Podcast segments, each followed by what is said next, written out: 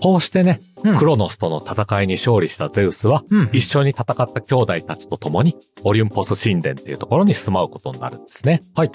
このオリュンポス神殿に住まう12の神々。うん。これも聞いたことがある人も多いと思いますけど、うんオリュンポス十二神というね、うんうん。偉大な神様たちっていうことになりますね。はい。まあ彼らについてはね、次回以降でもじっくり取り上げていこうかなって思ってます。うんうん。あれだよね。オリンポス神殿っていうのは、オリンポス山っていう山にある神殿のことだよね。そうですね。神々の住まうところと。うんうん。ゼウスとポセイドン、うんハデス、まあうんとりわけ活躍した3人は。くじ引きでね、うんそれぞれのね、うん。世界の治める領域っていうのを決めたんですよね。決め方が可愛いよね。結果ね、うんゼウスは天海を、うん。ポセイドンは海を、うん。ハデスは冥界を担当することになると。はい。で、それに加えてゼウスはさ、うんやっぱクロノスに飲み込まれてた兄弟たちを助け出したっていう実績があるんで、うん。やっぱこのオリンポス十二神の中でもこの、うんとりわけ、うんトップというか、うん神々の長っていう風についていくわけですよね。まあ、兄弟からの信頼は厚いよね。うん助けてもらったわけだ。そうそう。うん。こうしてね、うんクソ親父を打倒してさ、神々の頂点に立ったわけですから、うんうん。こっからはまあ、さぞ立派な振る舞いを見せてくれるであろうとうん。期待するんですけど、うんうん。こっからのエピソード、うん大体クズ。言い方よ。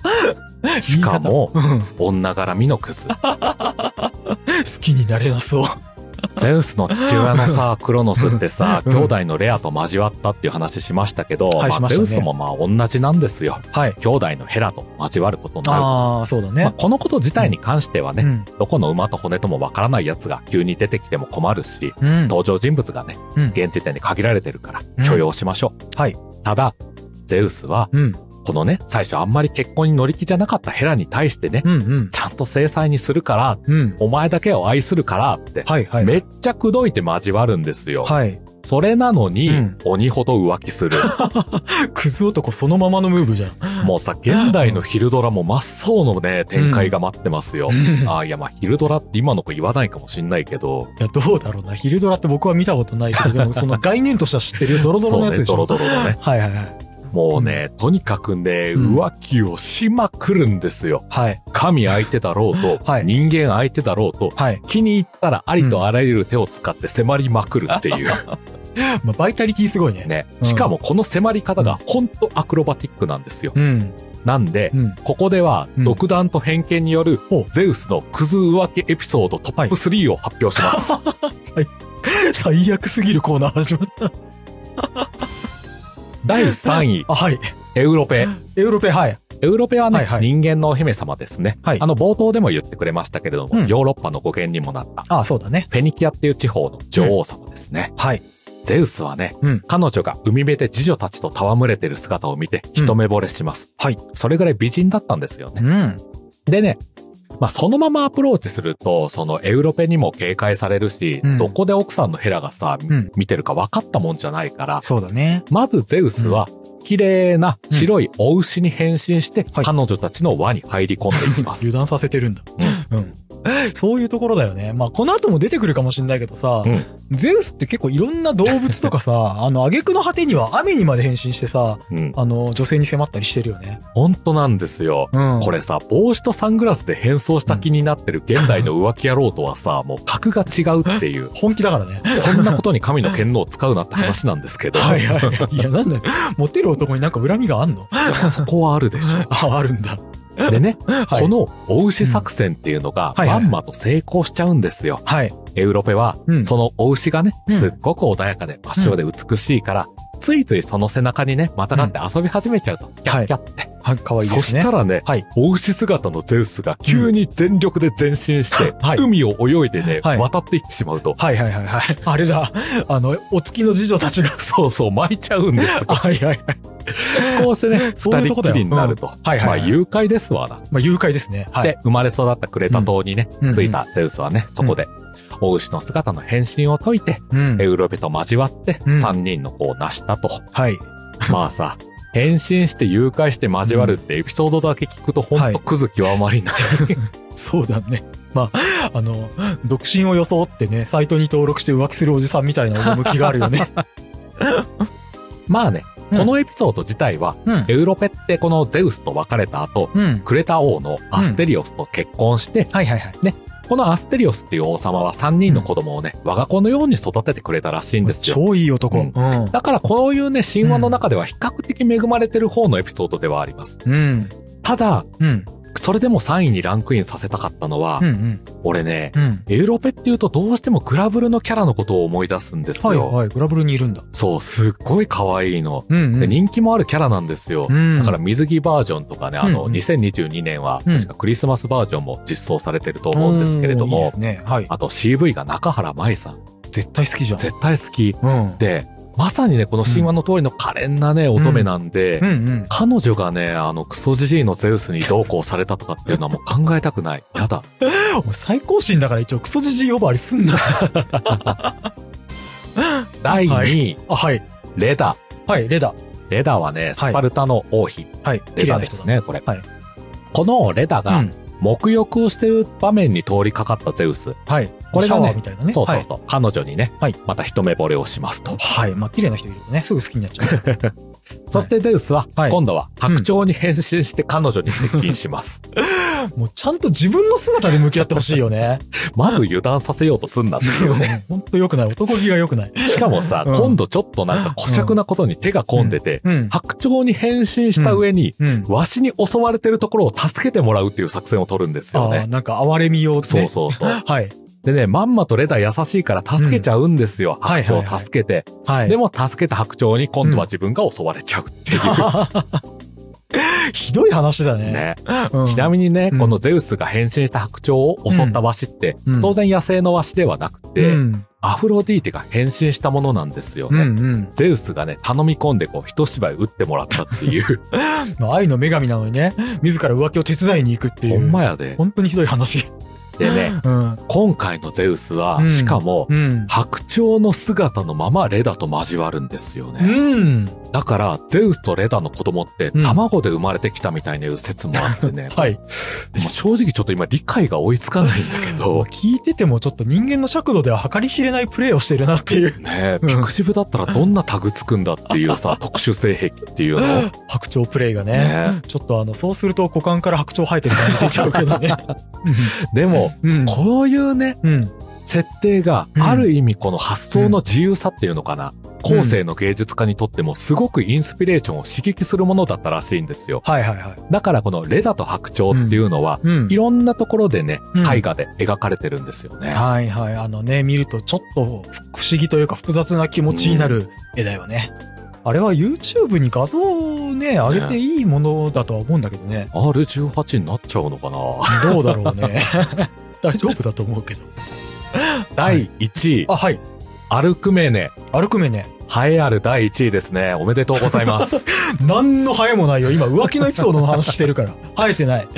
まあそうなんですよね。はいこのエピソードなんで第1位にしたかっていうと、あ、はい。あの、ひどさもさることながら、うん。後の影響力のデカさが半端ないんですよ。うんうんまずね、うん。うん。前提として、うんアルクメネのひいおじいちゃんは、うん有名な英雄のペルセウスなんですけどあペル、セウス出ましたね。はい。このペルセウスっていうのは、うん。ゼウスの息子なんですね。うんゼウスがアルクメネと浮気をした話をするわけだよね。うん。でも、そのアルクメネ自体がゼウスの息子のひ孫ってことか。そうなんですよ。時間の感覚もさ、うん観念もさ、うん。俺たちのそれとは違いすぎてで、この定期的に脳がバグるんですよね。今完全にバグったから 危なかった。うん。でね、はい。じゃあゼウスがなんでそんなね、アルクメネに目をつけたかっていうと、うんうん。これは平たく言うと、うん優れた血統が欲しかったと。はいはいはいはい。英雄ペルセウスのね、うん子孫。はいであるアルクメネとはい自分が交わることで、の違いね。うん偉大な王を新たに誕生させようとしたんですね。うん。なるほど。だから、うん今度はゼウスはね、うんアルクメネの夫に変身して彼女に近づきます。また変身してるじゃん。もうなんか今ベスト3全部自分の姿で向き合ってない。ほんとね古速。補足。うん。しかもこっからさらに気持ち悪いんだけど、うん。近づいて、うんまんまとうん。交わることに成功したゼウスは、はい。この日の夜の長さを3倍にしてアルクメネと交わります。いや、結構リスク取ってるとはいえ、じっくり楽しもうとするのやめてほしいよね。もうホテルだったら延長料金かかるよ。ね。マジです。いかがなものか。ほんとこのあたりがそこはかとなくキモいって思っちゃうんですようね。ん、ちょっとね、人間の尺度からすると、うんおやって感じする。うんただね、問題はキモいこと以上に、うん。ゼウスが浮気相手のこう偉大な王として据えるって宣言しちゃったっていうことは、はいはいはい。ゼウスの制裁であるうんヘラ、はいはい。これめちゃめちゃ切れますよ。自分のま子じゃなくて浮気相手の子を偉大な王にするって言い出してるわけだから。あうんうん。となるともうヘラはめちゃくちゃ嫉妬してアルクメネの出産を妨害するんですよ。はい。この吸ったもんだの末に生まれたのが、そう、ヘラクレス。ヘラクレス大英雄じゃないですか。ねえ。うこんなエピソードの末に生まれたと。ん。ねこの出生の経緯からね、ヘラクレスはヘラに生まれた時からね、うん迫害されまくるしえ。、そうだね。アルクメネもアルクメネで、うんこの後も数奇なね、うん。人生を送ることになるんで、うんうん。ほんとさ、ゼウスがさ、うん浮気したことによって、いろんな人の人生狂ってるわけですよ。そうだね。彼の浮気癖には困ったもんですよ。そんなさ、あの、なんかのコメンテーターみたいなこと言われても困るんだけど、まあでもヘラクレスってさ、そのおかげでたくさん試練を与えられることになって、はいはいまあ後々ちょっとね、こう愛される大英雄になっていくわけだよね。そうなんですよね。試練がね、うん英雄を輝かせるみたいな側面って、うんこの後も出てくるんで、そうだね。ちょっとね、一概には言えないんだけど、うん。まあ、それはそれとしてさ、今ね、ランキングで発表したように、めっちゃ浮気するゼウス。はい。その度にまあ、ヘラもブチ切れてるわけですよ まあねぶ。ち切れてますね。はいほんと。この周りに及ぼす被害がさ、甚大なんで、たまったもんじゃないと。はい。このあたりはまたね、うんヘラの回でも詳しく話せればと思ってます。まマジでひどいんで。そうだね。はい。うん。話しましょでさ、うんこれさ、今も昔もって話になってくるんだけど、う。うんうん。権力を手に入れたやつのやることってこれ、っていう。はい。いや、偏見が入ってるよ。ちょっとなんかある意味がっかりっていうかさ、まあね。神々の頂点ですよ。確かに。そこに立ってまでやることがそれなのかよっていう。うん、確かに。まあ他のね、いいこともしてるかもしれないけど、ちょっと浮気エピソード多すぎるよね。正直ね、そういう感じでちょっとかなりがっかりしてたわけです、俺この時点では。うん、うん。マジ。で。うん。ただ、実は、うん。ゼウスが浮気をしまくってるのには、はい。まあ正確にはこのここまで開けたみたいなエピソードをたくさん持ってるっていうのには、うん。ちゃんとした理由があるんですよ。ほう。浮気を肯定する理由があるってこはい。とうん。前提としてね、うん。今ギリシャ神話一本のストーリーラインがあるみたいな話し方をしてきましたけれども、うん。そういうものでは決してなくて、うん、うん。これって各地で口伝で語り継がれてきたものなんですよね。うん、うん。だから、いろんな場所でいろんな人がいろんな相手に対して話していると。うん、うん。その度にストーリーっていうのは変化していったり、盛られたり、派生していったりすると。ね。必ずしも決まったこれが正解っていうものがあるものではないと。うん。そんな特性を持つギリシャ神話だからこそ、うん。結果的に最高神のゼウスが浮気ばっかりしてるクズになっちゃったんですよ。ん？どういうこと？答えを言います。うん。当時、うんいろんな土地に住んでた人々やうん王族、うん。彼らがみんな自分たちは最高神と縁があるっていうことにしたかったんですよ。ああ、なるほどね。あれか、自分たちの街とか文化のルーツに、ゼウスがいることにしてるうちに、うんそれをいろんな街の人とかがやっちゃったから、うんもう辻褄合わせのせいで、あの、浮気野郎になっちゃったってことなんだ。そうなんですよ。うん。いや、目から鱗でしたよね。因果が逆なんですよ。確かに。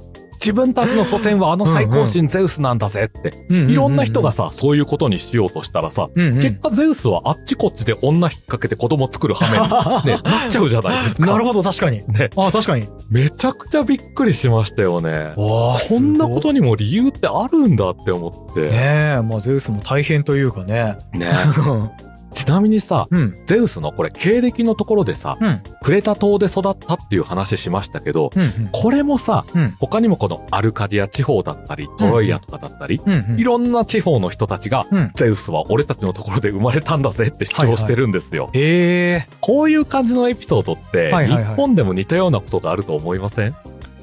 あ、なんだっけ。あれか。